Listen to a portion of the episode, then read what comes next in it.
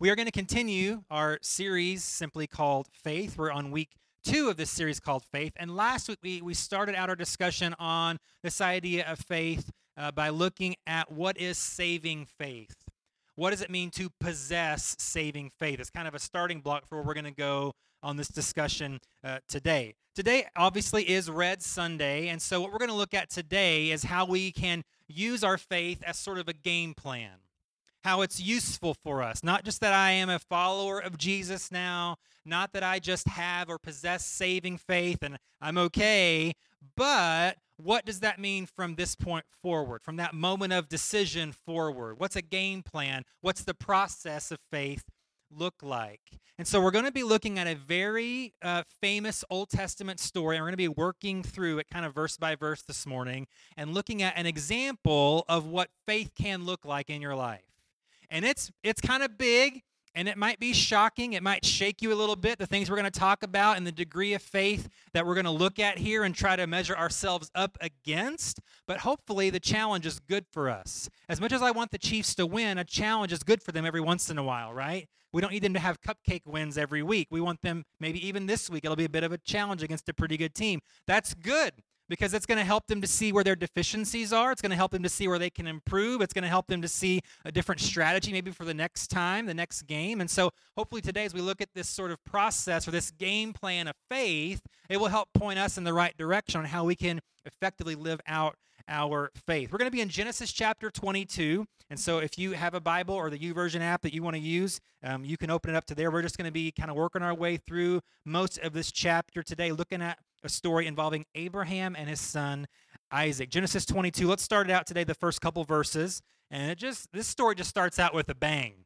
I mean, if you like action from the get-go, this is your kind of story. Genesis 22, verse 1. Sometime later, God tested Abraham's faith. Abraham, God called. Yes, he replied, Here I am. Here we go. Take your son, your only son, yes, Isaac, whom you love so much, and go to the land of Moriah.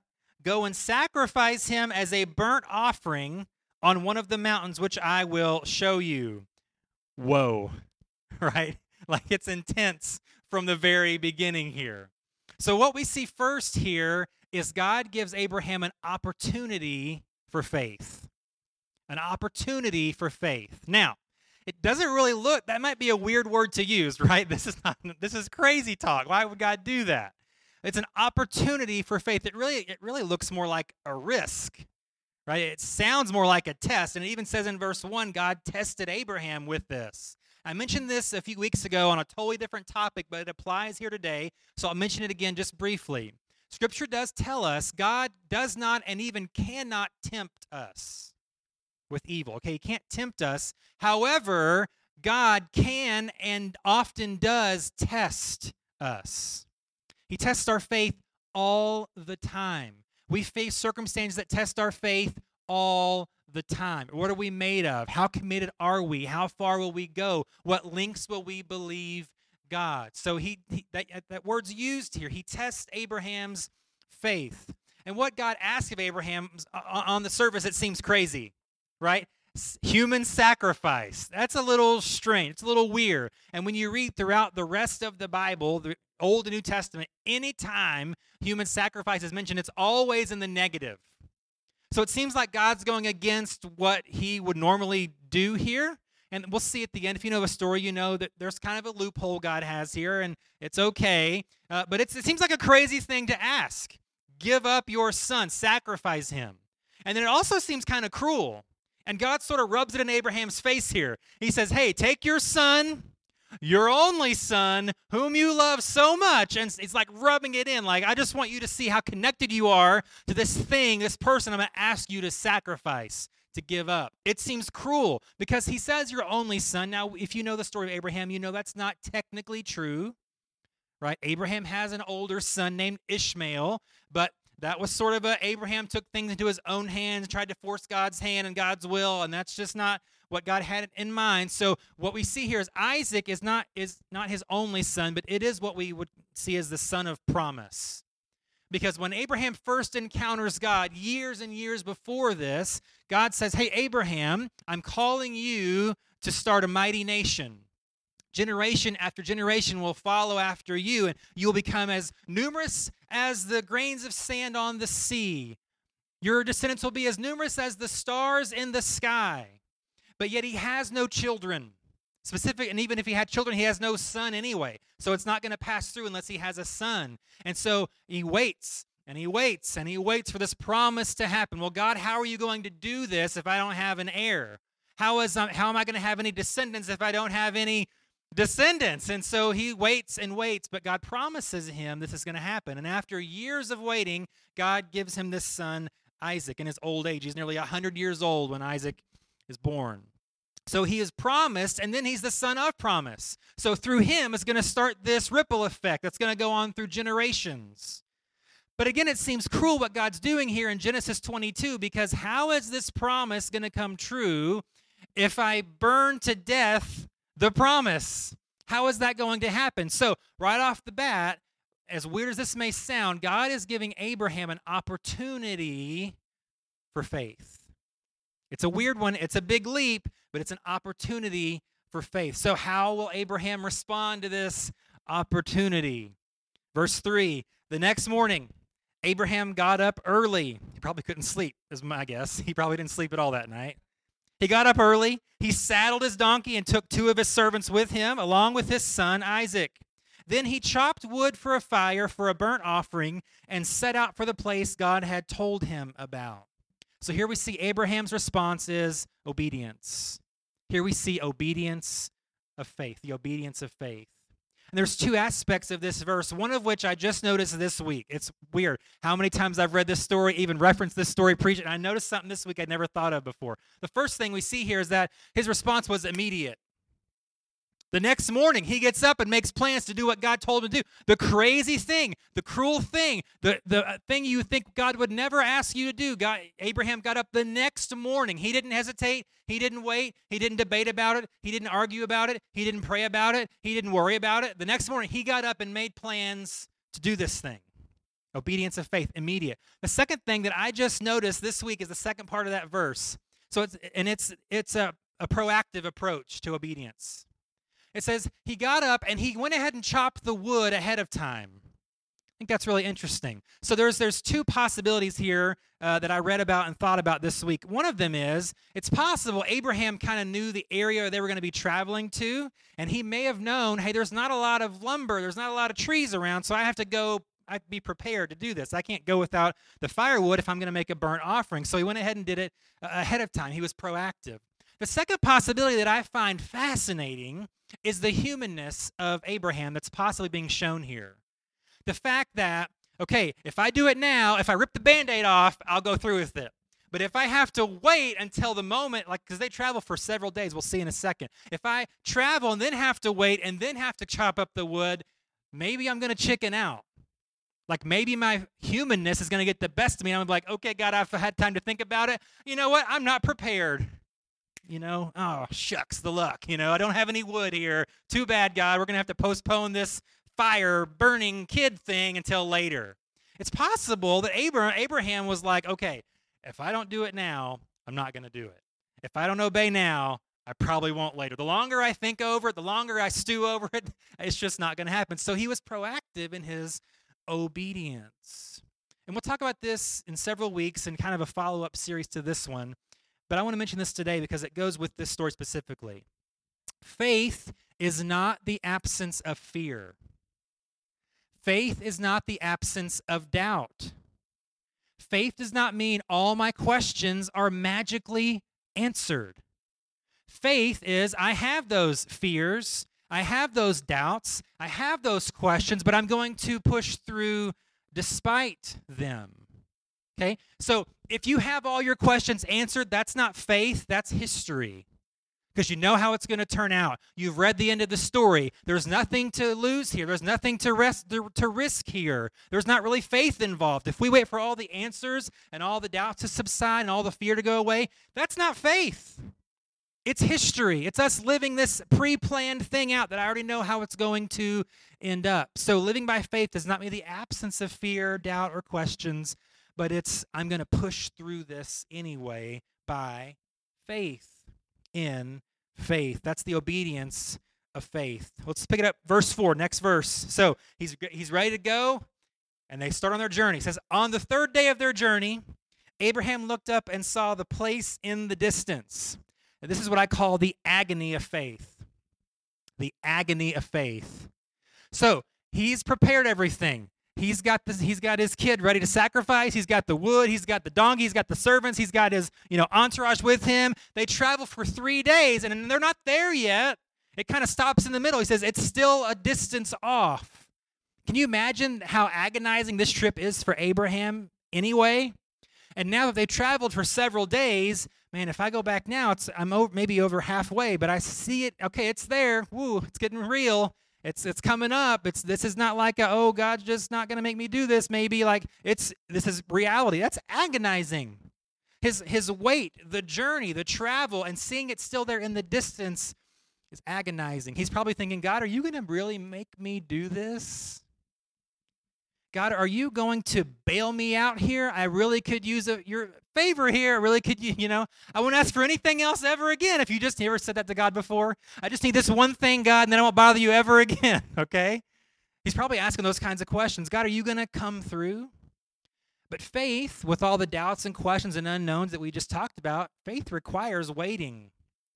And that can be agonizing. It could be something that you've prayed for for a long time, and you believe God will do it, and you have faith that God will do it, but He hasn't done it yet. It can be agonizing. It can be terrifying. It can be, God, I don't know how much longer I can hold on here. I don't. It's in the distance, and I believe it by faith, and and I, I can see maybe a glimmer of hope, but I need more than a glimmer. I've been glimmering for years. I need more than a little bit of hope in my heart. I, I need a sign here. I need an answer. I need to hear something. I need to see something It can be agonizing, but faith requires waiting, and it's agonizing. So the question that Abraham had to deal with, that we have to wrestle with, is will we believe while we wait? Will we still believe through the agony, uh, through the fear, through the unknown, through, oh, it's been a long time, God, I, don't know. Like, is there like a, you know, a timetable? Is there an expiration date on this miracle that I need? Like, do I have to do something different for you to come through? Like, what's going on? And this, I'm not hearing anything. It's just silence. It's just static. I don't know what's going on. It can be agonizing, but that's what faith is most of the time, is waiting for what we haven't seen yet. Verse 5, let's look at the next verse here, the next part of this story. Verse 5 Stay here with the donkey, Abraham told the servants. The boy and I will travel a little farther. We will worship there, and then we will come right back. I'm going to read that again. Stay here with the donkey, Abraham told the servants. The boy and I will travel a little farther. We will worship there, and then we will come right back. So, either Abraham is crazy, or he's lying to them and himself, or he has that much faith. Only three options are possible here. Either he's completely delusional. Yeah, we're going to go and, you know, I know what God said. So, and we haven't, no one really knows, as far as we know, besides Abraham, what exactly is going to happen. He hasn't sat the servants down and said, hey, I'm going to go slaughter my son and then we'll come back. He doesn't say that. He says, we're going to worship and then we'll both be back in a little while. Well, he hasn't necessarily told Isaac yet, which is going to be fun in just a minute. Uh, he hasn't told Isaac really what's going on yet. We're going to go up to the mountain to worship God with the burnt offering. It's you, Isaac. He didn't do that, right? He didn't, as far as we know, he hasn't told him the little secret yet. He's withheld this information that's pretty crucial for Isaac. But he says, We're going to come back. So either he's totally crazy, he's, he's a liar because he's telling him something that's not going to happen, or he just has that much faith. What we see here is what I call speaking faith. Speaking faith. And here's, here's a truth I want us to grab a hold of this morning faith strengthens as faith is spoken. We saw that a little bit last week with saving faith, so I want to reference uh, Romans 10 9 and 10. The, the moment of salvation involves speaking. So Paul says in Romans 10, he says, If you declare with your mouth Jesus is Lord and believe in your heart that God raised him from the dead, you will be saved. For it is with your heart that you believe and are justified. It is with your mouth that you profess your faith and are saved. So, where faith is concerned, speaking is, is one step beyond just believing. Okay? And it's even in this moment of salvation. That's why, again, you know, we'll you'll maybe pray a prayer to receive Christ. I'll just say this nothing about the actual words that you're saying, speaking them, does anything, but it's the faith involved in believing what you're professing that is everything. That's why it's important. So it's believing is great, but speaking strengthens faith. Now, I will be careful here. I'm not there there is a a, a, movement, a sect of Christianity, of the Christian church. It's called like the Word of Faith movement. It's not what I'm talking about. So if you're familiar with that, just rest your hearts because it's that's not what we're talking about. If you don't know what that is, praise God. Good for you. Don't Google that. All right, don't look it up. No. But we're not talking so so we're not talking about if I speak it, God will do it. Or if I speak it, I can change anything. In Romans, it does talk about um, speaking things into existence that are not as though they are. But what Paul's saying is God does that.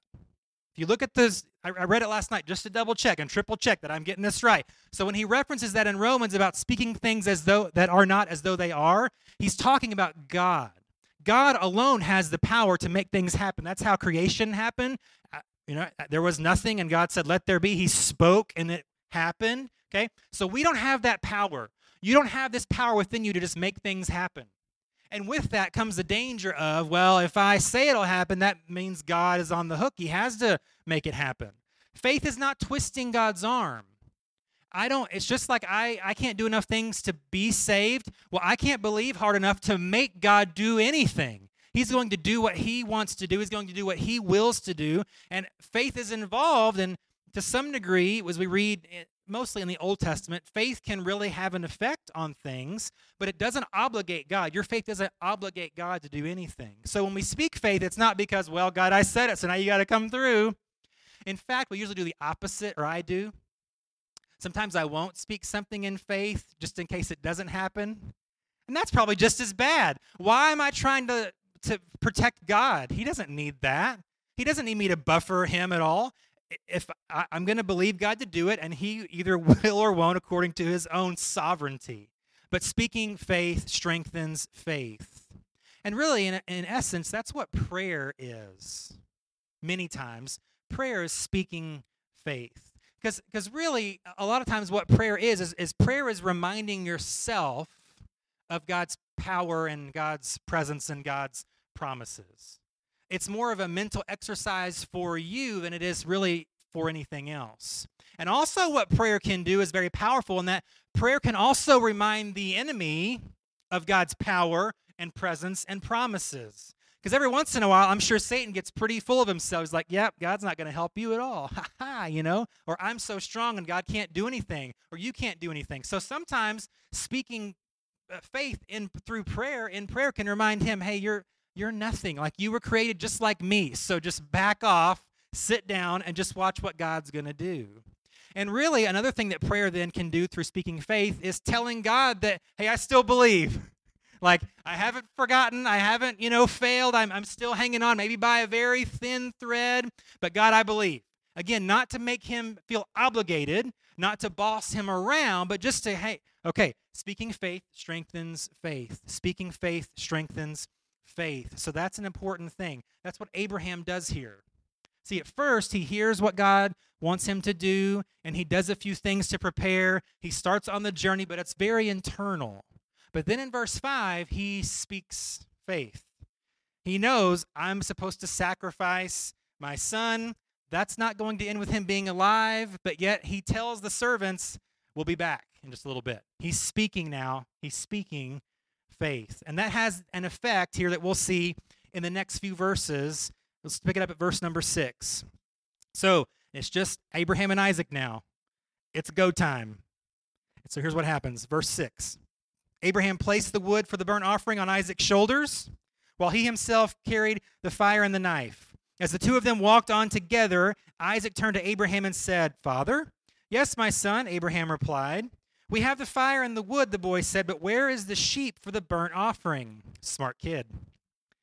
Abraham says, God will provide a sheep for the burnt offering, my son. Again, he's speaking faith. And they both walked on together. Here it comes. When they arrived at the place where God had told him to go, Abraham built an altar and arranged the wood on it. Then he tied his son Isaac and laid him on the altar on top of the wood. So, because Abraham had faith and then he spoke faith, his faith became contagious. The thing we see here is contagious faith. Because not only does Abraham have faith and show faith, but now Isaac is showing faith. Why would you say that? Because he let his dad tie him up and put him on this altar and start lighting the fire. Like he okay, like he's he has faith. And we don't know Isaac's age here. There's an ancient Jewish tradition that they have this formula figured out. I won't take the time to go into it, but the ancient uh, Jewish uh, belief is that Isaac would have been about 37 years old. We don't we don't know that. We do know he's old enough to carry a bunch of wood on his back while climbing up a mountain for 3 days. So we know he's he's a pretty strong dude. So I want you to imagine this now. They have the altar built. Everything's great, but Dad, we're still missing uh, the sacrifice. And while you know his dad's got this rope, and he's got this look in his eye, and Isaac's like, "Whoa, Dad, what are you doing? You know, this is no, no." And I can just imagine him like you know chasing Isaac around with this rope. You know, come here, son. You know, like a cattle, like a rancher or something. And Isaac's like, "Over my dead body." And Abram's like, yeah, that's kind of the idea, son. You know, go ahead and lay down and let me tie you up and burn you uh, to death. I, so either way, we know Abraham's old. He's over 100 years old. So even if even if Isaac's my son's age, Jackson's going to have a pretty good time, you know, trying to not get wrestled and tied up by a 100-year-old man. So it doesn't he's strong enough to carry wood and trek up a mountain for 3 days. He's going to be pretty fit. He's going to put up a fight, but he doesn't. Isaac doesn't seem to resist at all. There's not like this story here where he had to wrestle him down or had to drug him or had to knock him over the head with something. It's like, nope. He tied him up and laid him on the altar. So it's contagious. Abraham's faith, belief in God and the promise and God's provision was so strong, and he spoke it so strongly and so forcefully that it rubbed off on his son. Somehow, enough for him to go through with this plan with his crazy dad. It's crazy, but he did it. So here's how this works for us the stronger our faith is, the more contagious our faith becomes. The stronger your faith is, the more contagious your faith becomes. Because you may have something going on in your life or several things going on in your life. And yet, if you have that strong conviction, that core belief, that, that firm faith in your life to believe God anyway, others will eventually take notice of that faith. It will have an impact on others in your life that know your story and your situation and your struggle. And they're like, whoa, if they can believe with all they're dealing with, maybe I can give this faith thing a chance for me. Like, if I know what they're really wrestling with and they're still holding on tight and they still believe in this God thing, maybe there's something to that. It seems very real to them. It seems very genuine for them. It's not just a thing they do like for an hour once a week. It's like how they really live, like by faith, day after day, moment by moment, through struggle and through tragedy and through strife and all the things that life throws at them. They still believe that strongly that oozes out of us. It has an effect. It becomes contagious for other people to then either come to faith through our example, through our faith, or strengthen their own faith. Like, man, maybe I should believe God a little bit more. Maybe I haven't thought enough about how powerful He is or how wonderful He is. And it can really help others around us to see the reality of faith because it's contagious. The stronger our faith is, the more contagious our faith becomes. Then we get to verse number 10. It says, Abraham picked up the knife to kill his son as a sacrifice. So here we see what I call the follow through of faith. The follow through of faith. Abraham put his money where his mouth was. Abraham believed God. You would say, well, how? Like, how could he do this? How could he believe, first of all, that God even told him to do this? That's crazy enough. And then how can he follow through on this crazy plan? This crazy request. How could one normal person have this much faith? Again, because if Isaac dies, the promise dies with him, right? Because the other son is kind of out of the picture. He is not the son of the promise. This is it. He's got one shot. Abraham is giving, in essence, his only son. And if he does, the whole plan is, is over. It's gone. The hope is lost. But as we read about this story in Hebrews chapter 11, which is an awesome story about people of faith, here's what the writer of Hebrews says about this account. Hebrews 11, starting at verse number 17 says it was by faith that Abraham offered Isaac as a sacrifice when God was testing him. Abraham, who had received God's promises, he had already received God's promise, was ready to sacrifice his only son Isaac, even though God had told him, Isaac is the son through whom your descendants will be counted. Here's how Abraham had this kind of faith Abraham reasoned that if Isaac died, God was able to bring him back to life again. And in a sense, Abraham did receive his son back from the dead. That is faith. That God would ask me to do something so crazy, so cruel, that if I actually do this, the promise that comes with him is gone. Well, so Abraham's knee jerk reaction is just to be like, okay, God, if you have me kill him, you can bring him back to life probably not my first reaction when I hear God ask me to do something like that. Like, I'm probably not going to think the only thing that probably never would happen is the only thing that would happen. Abraham believed God so much, and hear, hear this. In Abraham's spirit, as much as this pained him, because, I mean, no dad would want to ever think about this sort of event happening to them, right? But Abraham's living it out. And so here's the thing as much as Abraham loved his son, as much as this pained him to even think about doing this, as much as he thought, what kind of parent? I'm a monster for even thinking about this, for even saying God told me to do this, for even walking one step toward that being a reality. In his spirit, deep down, Isaac was already as good as dead. But it didn't really matter because he believed that I believe God so much that the only thing that probably could not happen at the end of the story is the only thing that I believe is going to happen. That I believe that if God asks me to do something that is impossible, He's going to make a way. Abraham had that kind of faith. He was willing to believe God no matter what because he believed God would keep his promise no matter what. So, do you believe God no matter what? Do you believe, do you have a, a no matter what kind of faith this morning? And maybe you're facing something, you're like, yep, I do, and my life is proof of that. That is amazing. Hopefully, that faith is so contagious, everybody around you is just so affected by that. But do you have a no matter what faith? Are you ready and willing to follow through on your faith like Abraham did? There's no going back, there's no plan B. I'm risking everything. If this doesn't really f- follow through like I hope it does or think it might, it's over. Hope is gone. Do we have no matter what faith? Let's look at the rest of the story. And again, if you know the story, you know how it ends, but let's read it anyway. Uh, pick it up at verse number 11. So he's got the knife ready. He, I mean, he's, he's ready to kill his son and then burn him for a sacrifice. At that moment, the angel of the Lord called to him from heaven, Abraham, Abraham. Yes, Abraham replied, Here I am. Don't lay a hand on the boy, the angel said.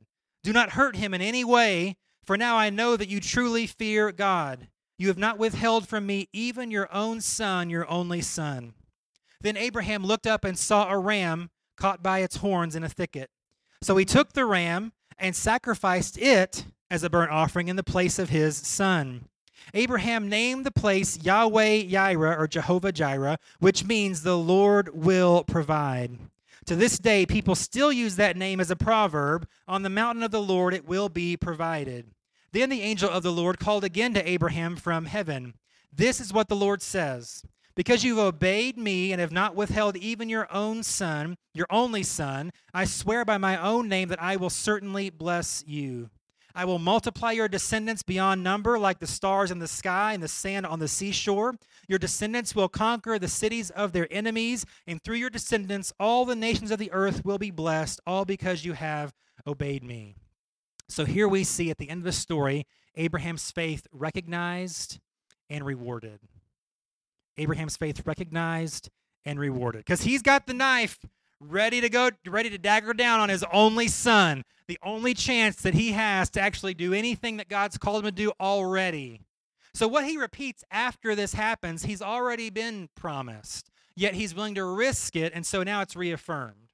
So, he's ready to he's ready to just do his son in. And all of a sudden the angel's like, whoa, okay, okay, dude, dude, you are crazy. Like you're literally crazy, Abraham. Like, Abe, stop, stop. Okay, okay, I get it. You're serious about God. Like you're serious about your faith. I get it. Okay, calm down. Put the knife down. Walk away. Okay, he was recognized for his faith. And then his faith was rewarded because God came through. He didn't make him go through with this terrible thing. And he provided a sacrifice then to still offer worship to God. He provided a way. So let me just encourage us with this this morning. In your life, in your walk of faith, through all the doubts and questions and the waiting and the worrying and the hand wringing, God recognizes your faith. We'll talk about a little bit next week uh, how much faith we need. It's not very much. Like you may think, I'm almost out of hope. Hey, if you've still got any in the tank, that's all you need. Hey, I've only got one little sliver of hope left. That's all you need. Hey, my hope's almost run out. Was it completely run out? No. Well, that's all you need. So God recognizes your faith, even if it's weak, even if it's failing, even if it's nearly non existent, God recognizes your faith. You are not alone in your journey of faith. You're not alone in the situation that you're facing. God recognizes your faith. And just like he did with Abraham, God will reward your faith. Now, for some of us, it may be like Abraham. God may come through and perform a miracle. God may come through at the 11th hour and perform a miracle. God may do what doctors said can't be done, what other people said will never happen, what someone else has said, no, it's impossible. God may do that for you. And if He does, that's great. But if it doesn't happen in the here and now, God will still reward your faith. Because an answer uh, maybe in the future, it may be even in eternity. Let me give you an example of this. So we were on vacation a couple weeks ago, and on the way from um, to the airport, it's about an hour drive. So we had an Uber. Um, and let me just tell you this: if you really want people to open up their whole life story to you, tell them you're a pastor. Okay. If you really want to be nosy and not even have to ask a question, just tell people, "Hey, I'm a pastor," and they will tell you everything about themselves. Okay. Uh, it's like every neighbor we have, they find out I'm a pastor, I know everything about them now, you know? And so this guy who is our Uber driver, his name's Craig. Uh, of course, three minutes in, we talk about football for a few minutes, and then all of a sudden, we have an hour, got to fill it. So he's like, hey, what do you do for a living? And Kim and I have had this conversation before where we've said maybe you should say you're something else at first. Uh, like say, well, I'm a life coach or, you know, whatever. I'm like, well, uh, with this guy, it would have worked because I'll never see him again. But like with my neighbors, if I lie to them and then tell them later, yeah, I'm a pastor, that's probably not the best uh, way to start out a conversation with your neighbors. But so I just, you know, I just bite the bullet and say, I'm a pastor. I am a pastor. He's like, oh, that's cool. And then guess what? His whole life, his whole spiritual journey comes out. His whole life story comes out, and it's cool and it's neat. And I just embrace it, and I just love listening. So that's great. That's fine. Tell me.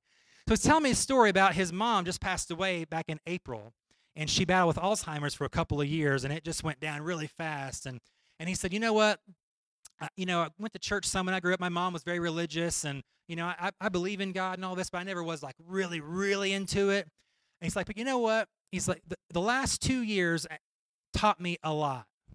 And I was getting ready to be like, I hate God and all this stuff. He's like, Here, here's what I learned the last two years. What I've learned is to grow in patience because and my grandmother my own grandmother died with alzheimer's over 10 years ago and so I, I know the decline i know what it looks like i know how that works and so he's describing things that i know very well and so he's saying you know having to take care of her having to shift my entire life around having to you know even like move to help care for her as long as we could. Uh, he and his sister kind of took turns housing her so she didn't have to be in a home and and uh, so he's awesome. And so he's like, I learned patience through this. I learned, you know, I learned how to be humble through this. And I learned so many great lessons that I don't know I would have learned otherwise if this hadn't have happened. And I said, that's a really good attitude, Craig. Like, that's amazing. Like, that you don't hear that very often. People are like, when tragedy happens, I gave up on faith and I hate God and I don't care you're a pastor. Get out of my Uber car, you know? Uh, and, but he, he learned through that. So here's the thing. He probably prayed for his mom to be healed and it didn't happen, but it did. You see what I'm saying? Like she's a person, if she's a person of faith, like he said she was, she doesn't have that disease anymore. She's in perfect health. She's healthier than she's ever been in her life. She's doing jumping jacks and cartwheels in, in heaven, all right? So it didn't happen here and he's not blaming god for that he learned through the struggle he learned through the situation he he personally gained something from his own pain from his mother's pain and, and decline so i would just encourage us to have that attitude of faith as well that my faith is not contingent upon conditions about when this miracle will happen or even if this miracle will happen my faith is just my faith that god does not change that God is powerful, that God is for me, that God will come through in His way, in His time. That's faith.